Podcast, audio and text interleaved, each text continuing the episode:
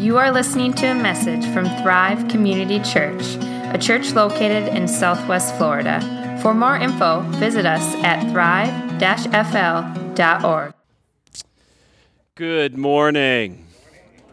It's good to be here today and be with you. Um, let's pray. Lord God, we praise and thank you this day. Your mercy and grace is amazing.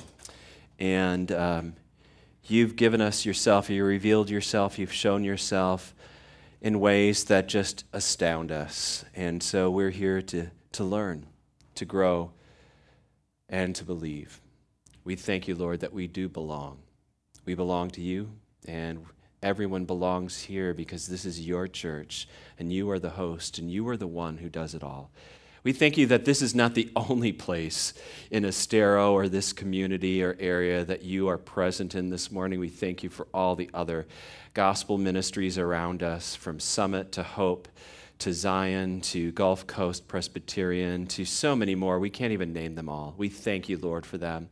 We pray that we all are built up in the faith, and but more that you create a movement through all of us for your kingdom's sake that goes well beyond our walls and well beyond ourselves, so that we are that universal church that we confess in those words of the Apostles' Creed. So bless this time and the start of this new series, Lord, by your presence among us today. In Jesus' name, amen. Hey, it's great to be here and to start this um, pretty basic, in one sense, sermon series. You can find out more about this. You can go on to the U YouVersion of the Bible and you can look up under events on the YouVersion um, the notes for this sermon series, Thrive Community Church Foundations, and you'll get it all there. We're going to start out, though. Um, so, we're going to be uh, reading from the book of Romans, chapter 10, verses 5 through 13 to begin with. Okay? So, um, it'll be up on the screen as well as what you can get on your um, phone on that app. And this is what Romans says For Moses writes about the righteousness that is based on the law, that the person who does the commandments shall live by them. But the righteousness based on faith says, Do not say in your heart, Who will ascend into heaven? That is to bring Christ down, or who will descend into the abyss? That is to bring Christ up from the dead. But what does it say? The word is near you, in your mouth and in your heart that is the word of faith that we proclaim. Because if you confess with your mouth that Jesus is Lord and believe in your heart that God raised him from the dead, you will be saved. For with the heart one believes and is justified, and with the mouth one confesses and is saved. For the scripture says, Everyone who believes in him will not be put to shame. For there is no distinction between Jew and Greek, for the same Lord is Lord of all, bestowing his riches on all who call on him. For everyone who calls on the name of the Lord will be saved. Now, some of you are really familiar with the Apostles' Creed, okay? Because you came from potentially a church background, more traditional, more liturgical, maybe mainstream Protestant, whatever it is. Um, and you recited this creed again and again and again. And there are probably others who are kind of questioning right now, or there might be others who are questioning, going like, wait a minute, um, because you came from a tradition that never talked about. In fact, what you heard from your churches was something like no creed but the Bible. Okay? Have you ever heard that one before? That's the next slide, by the way. No creed but the Bible. Okay. just just kind of checking. So okay we'll get on it okay and um, and i understand that because there is this concern like what do you mean you're going to spend all this time on a human made creed that isn't really in the Bible itself. And let me let you uh, be reassured today. We're not going to be preaching the Apostles' Creed. We're going to be using the Apostles' Creed to shape our preaching, and all of that's going along with it. Creeds themselves do not have any authority um, but they're derived authority because they're basically saying this is what the Bible teaches. And I'm going to get a little snarky right now with you, okay? No creed but the Bible. Do you understand that most cults and most other organizations will say, we're teaching exactly what the Bible says? So the real question always comes down to finally, anyways, what do you believe the Bible says? What does the Bible teach? And the Apostles' Creed becomes a great summary in a nutshell of what the Bible teaches and confesses. So, we're going to be spending eight weeks from now through December 11th on the Creed, take a break for Christmas celebrations, and then join back in on January 8th and finish it up. So 13 total weeks. And here's why we're doing this, okay? I think there are three main reasons what we can gain from something like the Apostles' Creed as we teach and what the scriptures say about who our God is and what he is about. Okay? The first is that the creed will help us develop balance. Okay? Better balance. Okay? And by that I mean it gives us a robust understanding of who our God is, and we don't fall off one side or the other with it. Secondly, the creed will give us more clarity. That is, we'll be clear to see who our God is, and because we know who our God is, we'll also know who we are. Do you realize? I don't know who I am just by myself, but it's in my relationship with God. And then, thirdly, we'll start to help uh, understand how we really belong. And what does it mean? What do we belong to? Who do we belong with? And what are we really about? We're not just alone in this.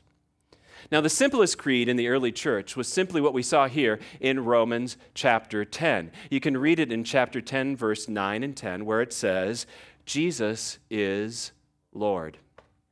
Do you realize that any of the creeds that come later after that are basically just unpacking what do you mean by Jesus is Lord? Who is Jesus? How is he related to God? What, is, uh, what does it mean that you're calling him Lord?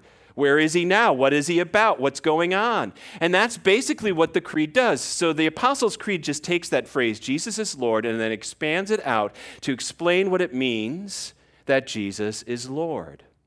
Okay? The Apostles' Creed, then, is one of the oldest creeds. It occurs somewhere formulated in the 100s to 200 AD, and it, it that means, by the way, do you realize the apostles didn't write this creed? Okay, they were dead by the time it was written. But what it is is a summary of what the apostles taught. And that's how it was called the Apostles' Creed. And the creed has two historic purposes. It was first used where you could see this guy named Hippolytus, I guess, actually even had what was mainly the Apostles' Creed. And it was used for baptism. It was used at the time saying, This is who you are baptized into father son and holy spirit. It basically in a sense it comes from where jesus says in matthew 28 go therefore and make disciples of all nations baptizing them in the name of the father son and holy spirit. So this creed basically says this is in whom you were baptized. Whatever your age is whoever you are this is your identity now. This is the story that you are now in the middle of and this is part of you. This is who you are.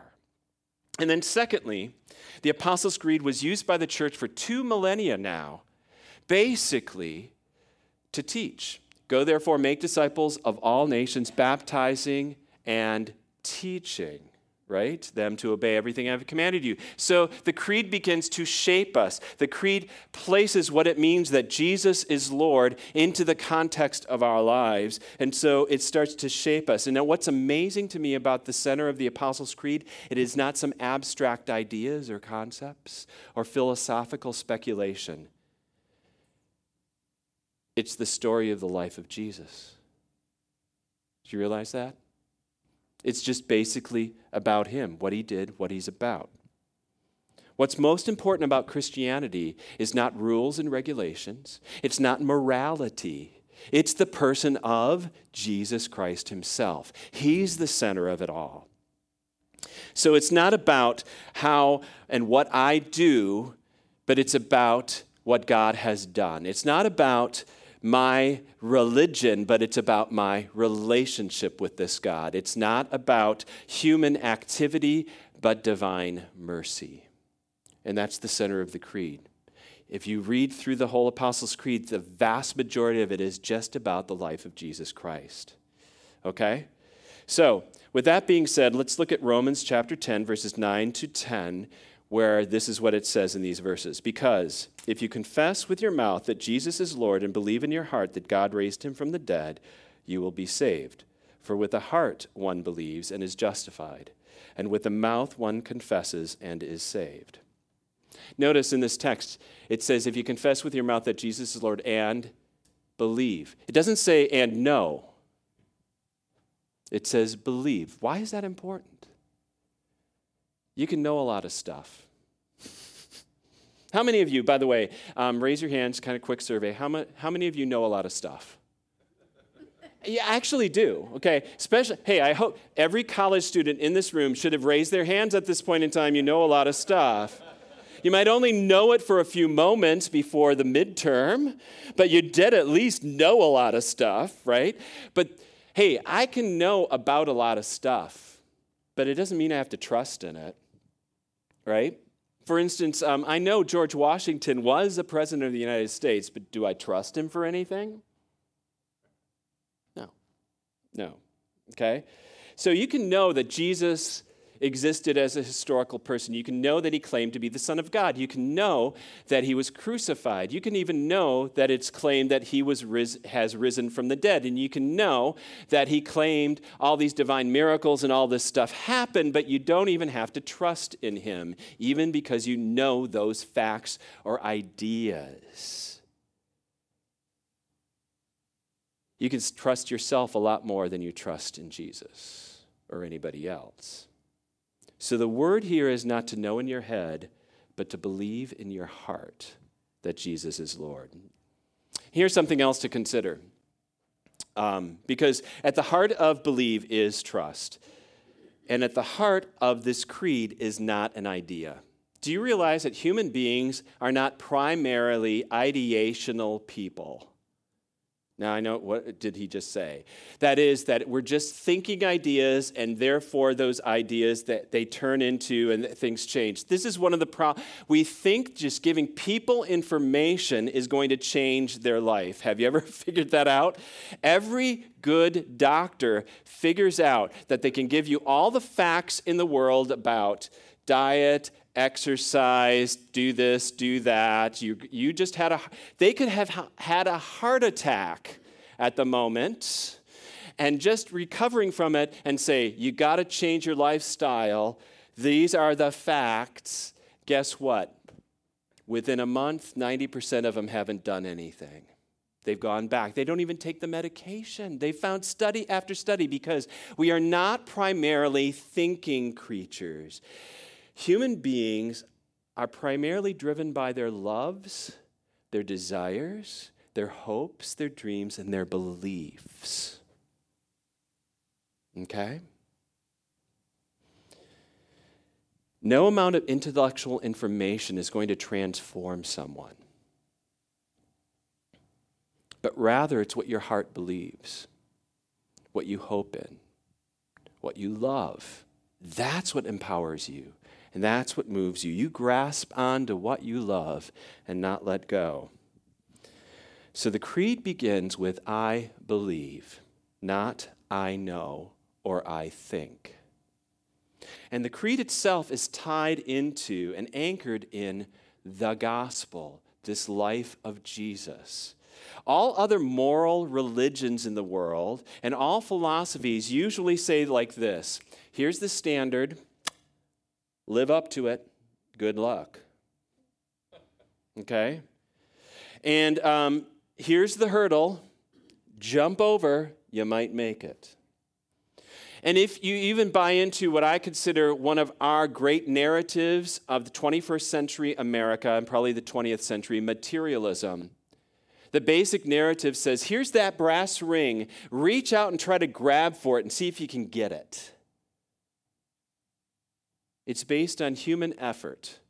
You do, you work it, you try, live up to it, good luck, see if it works. But the moment that Paul teaches here in the book of Romans that it's about belief rather than work, notice the creed doesn't say we do, this is what we do, this is whom I believe.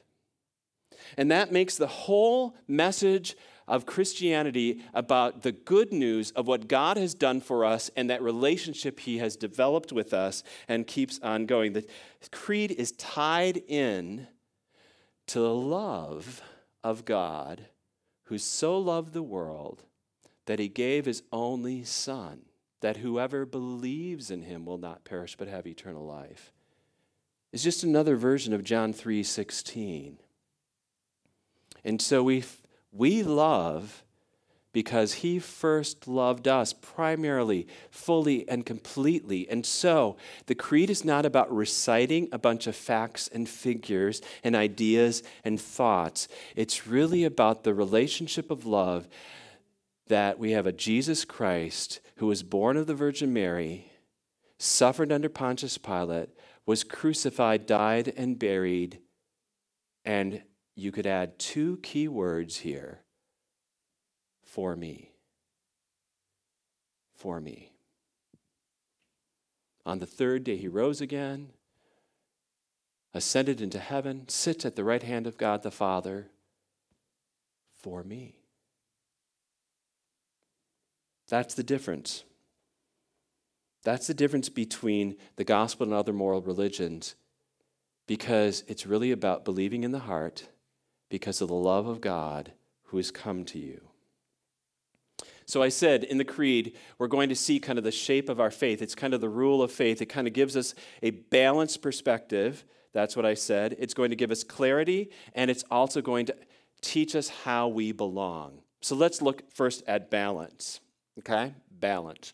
Hey, um, how many of you at any point in time in your life worked out at a gym or another place on a regular basis? It's okay, just raise your hands. A lot of us have, right? Now, you know this guy.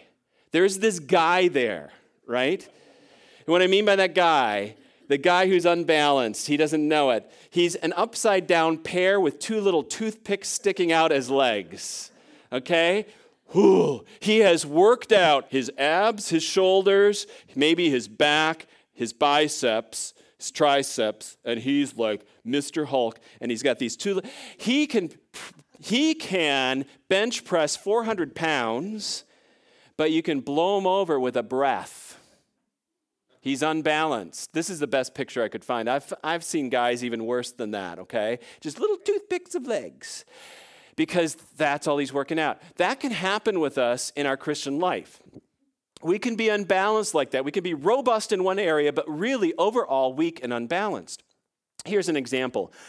there are a lot of people, and you've heard this phrase again and again, and there's nothing wrong with this phrase, and that is uh, Jesus is my personal Lord and Savior. And so that's their center of their faith. It's all about their personal Lord and Savior and their personal relationship with God. And what they mean by that often is that personal Lord and Savior and personal relationship with God is my private relationship with God and my private Savior. It's all about me and my relationship with Jesus. It's just me and Jesus, and that's it. And yet the Creed talks about the whole Christian church on earth. And the Creed talks about God, our Father, creator of all things, and the Holy Spirit, and the whole Christian church. You see, what happens then, and can happen, is it's just about me and my little, my little Jesus that I keep, and I have privately by myself, I can be totally unbalanced and not understand that I am connected to this amazing thing called the Christian church that gives me a foundation. By the way, there have been times in my life, I don't know about you, there have been times in my life I have a hard time believing. Don't you?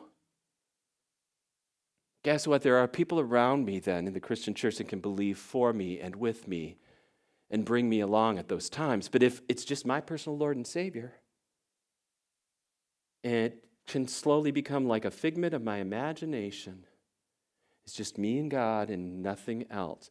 And it also can be not understanding that God, our Father, who has created this wonderful world, that this world actually matters. And Christianity can become just kind of this escapist kind of, I'm just going to get off this planet, you know, beam me up now, God and not care about this world. And yet, if you have a full, robust understanding of the Apostles' Creed and the teaching of the Scriptures, I believe, you will see that this ma- world matters. And what I do from day to day matters. We went to Habitat yesterday, not just because it's fun, you know, but because this world matters.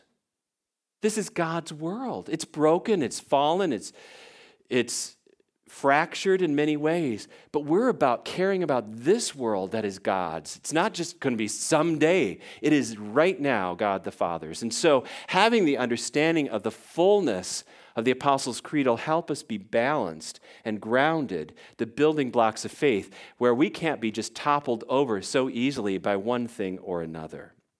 So, we're going to gain balance from this. Secondly, we're going to also gain clarity. Okay? Clarity. Um, so, Scott McConnell of Ligonier Ministries um, a few years ago um, did a um, survey that's kind of uh, was a little shocking of evangelical belief in the United States. Now, this was definitely a US of A issue and he looked at what people actually believe that go to Christian churches in the United States. And recently in Christianity Today, they had an article with the title, Are Our Churches Filled with Heretics? And the answer, sadly to say, from this research was yes. okay? So here are some of the things that came up in this survey okay, that kind of show where we're at. And it's definitely in the entertain me, um, me, the center of the universe, consumer Christianity that we have in the United States often. And so I think the next slide has a few of these, and I might have got them out of order, so just put them up. Okay, so 82% of people said they have the ability to turn to God on their own initiative. And you might be going like, now, yeah, well, guess what? That kind of goes against the whole parable Jesus had of the lost sheep and the shepherd. The sheep doesn't find the shepherd, the shepherd finds the sheep, right? You know, once I was lost, now I am found. I didn't find myself, okay? Second one, individuals can contribute to their own salvation. Now, that's rather fascinating. 74% of us say that when Jesus on the cross, one of his last words was, It is accomplished, it is finished, it is complete. The book of Hebrews will talk about how once for all, Christ was sacrificed. There is no more sacrifice for sin. Or the famous passage in Ephesians chapter 2 salvation by grace through faith. It is a gift of God, not by works, so that no one can boast. Hmm. Third, Jesus is the first and greatest being created by God. 71% of people thought that. That means that Jesus is not co equal with the Father. He's not truly divine. He's just the first thing God created. So when God loves the world, He doesn't give us Himself, He gives us something He made. Well, that's easy for God. Then He's almighty powerful. He can, he can make anything and just give it to us and not give Himself. But the Bible will talk about God's one and only Son who is equal with the Father, who is fully God himself, who pours himself out for us. God has nothing more he could have given than his Son to us. Okay? So those are just some of the beliefs. Let's go on to a couple more. Okay? The Holy Spirit is just a force and not a personal being, which is kind of like being part of Star Wars, I guess. Okay? Everyone sins a little, but most people are good by nature. Which means, why do I really need Jesus if I only got a few little things that are wrong with me that I can just kind of get dry cleaning for? Okay? I'm being snarky. I know that, okay? I'm just trying to point this out. The next slide has just a few more. Worshipping alone or with one's family is a way to replace the church. It's just my personal God. I don't have to deal with anybody else. Wouldn't that be nice? My good deeds help me to earn my place in heaven. Still, f- almost 40% of people think somehow they earn salvation rather than a gift. And 37% say God will always reward faith with material blessings. Only in the United States do we get that.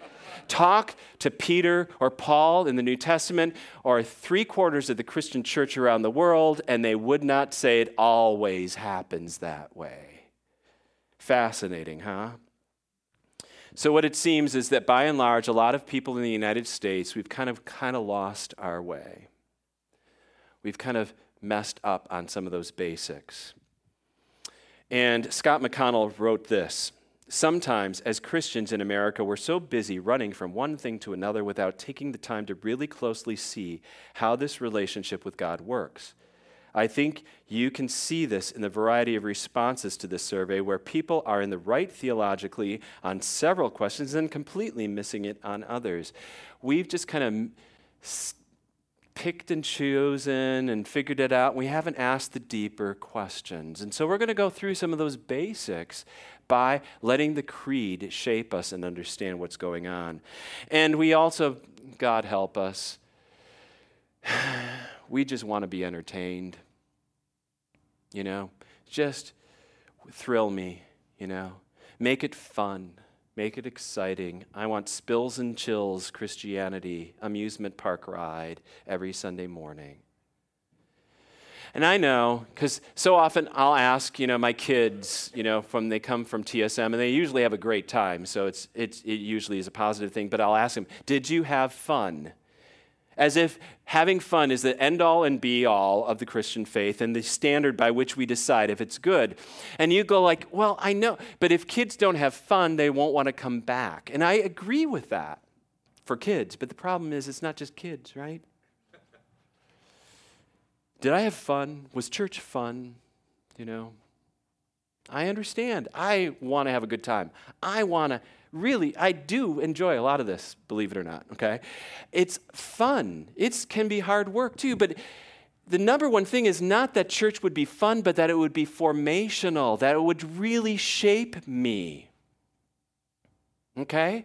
That it makes a difference, that it is life changing, that it actually, instead of trying to just go by whatever seems like fun, I ask what is true and what is noble and what is proper and what is good and what's going to be beneficial. Instead of going for the microwave mentality of quick and easy, fix me now, of realizing the joy of a long walk with our Lord intimately in the same direction.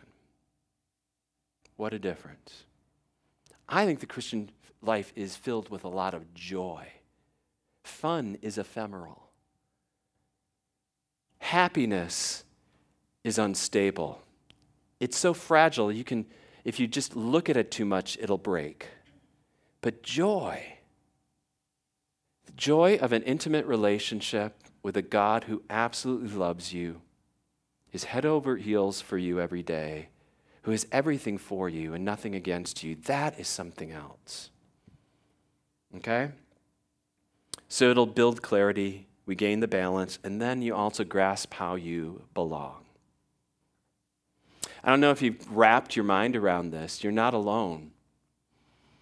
There are 2 billion or more people in this world today confessing, many of them reciting the Apostles' Creed or being taught by it or shaped by it in some ways, confessing this creed around the world today. Isn't it amazing? You are part of the largest organization. There is even, I don't think even Facebook is bigger. Maybe I'm wrong now. Okay? But there is no other tribe, there is no other identity you could have in this world, no nation big enough. And this is not just transcultural and experienced in every culture, in every ethnicity, in every language, every continent. It's also historical. It's from the beginning. It's been going on for millennia and it will continue. And so it's not just the faith that we have here and now today, but it's the faith that has been confessed and taught from the beginning. And we are connected to this great identity, this great belonging, this great belief all the way along, even to today. It's huge. I don't know if you realize this.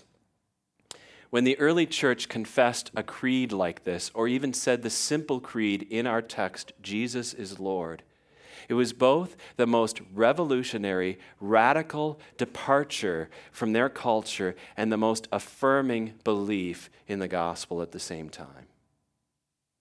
You see, at that day and age, Caesar is Lord is what needed to be said time and again. And he went once a year at least to a temple and poured out some libation there and acknowledged that Caesar is Lord and that Caesar was the good news and Caesar was the one who ran everything. You think there was a little egomania going on? Yeah. But Christians would say, we're not buying into that narrative. We're not buying into what Rome is selling us. The Pax Romana is a joke. that it's the end all and be all of every civilization, that it has all the answers, that it's providing everything that we need. No, not Rome. Jesus is Lord.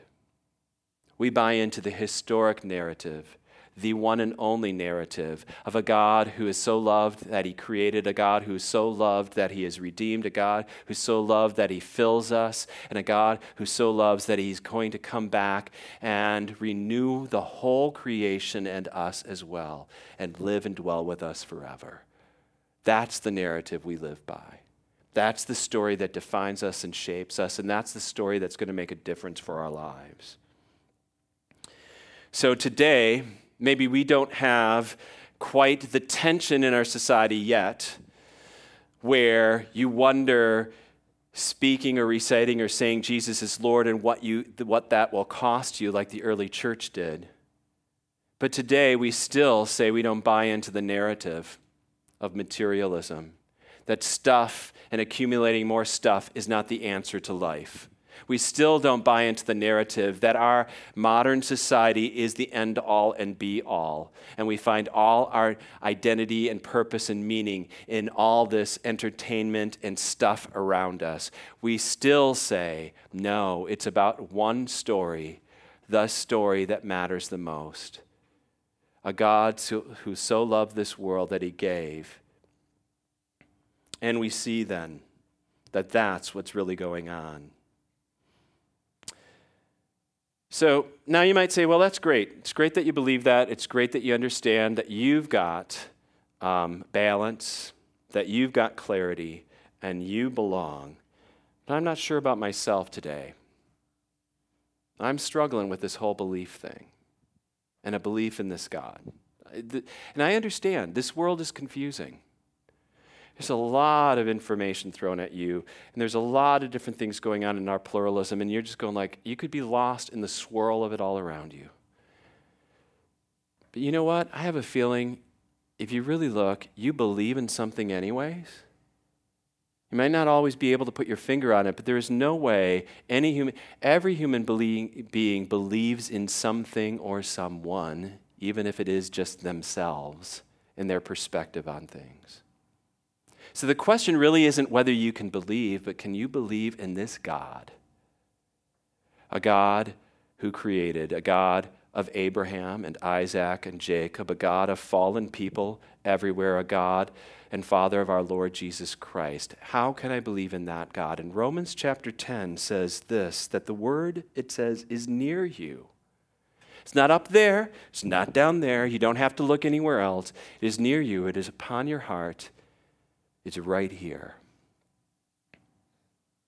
You don't have to have some mystical experience to ascend into heaven. You don't have to plummet the depths of the earth to find it. Jesus presents himself to you today.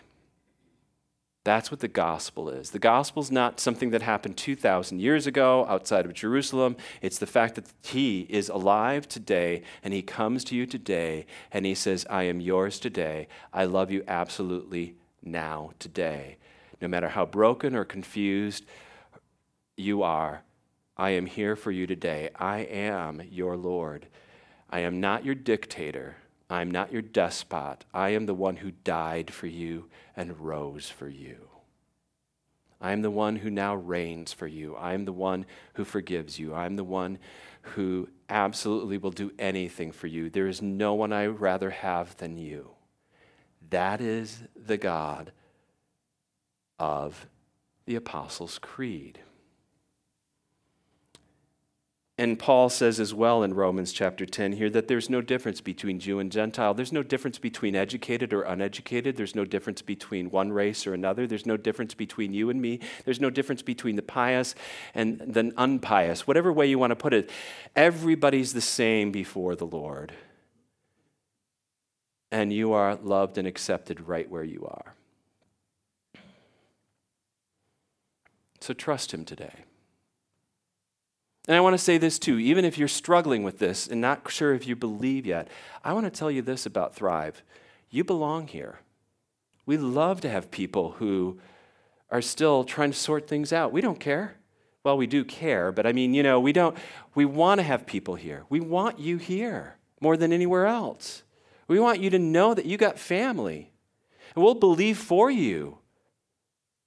And we'll believe what God can do in you. And we'll believe that God is going to bring you there at the right time. Today, it might be today. Or it might be next week or the week after. I, I don't want you to put it off, but I do want to let you know that you believe, uh, that you belong. Okay? You really do belong. And because of that, I think we're going to end just simply with this sermon right now with prayer. Okay? Just a prayer over the fact that you can have balance, you can have clarity, and you do belong, and therefore you can believe. Let's pray. Lord Jesus, um, thank you. Thank you for loving us, for giving yourself. Thank you, Father, for giving all in your Son for not staying at a distance, but enduring the cross and the grave, rising again for us. Thank you that the heart of Christianity is that love and not just an idea or a concept or a principle, and that you are all about that relationship. Help us, Lord, to trust you even more. We believe. Help us with whatever unbelief and confusion we have. Come into our hearts and lives, Lord, by your Holy Spirit. Enter in now because you are so near. And receive us as we are, so that we can be the family and the people that you want us to be. All this we pray, Lord Jesus, in your name. Amen.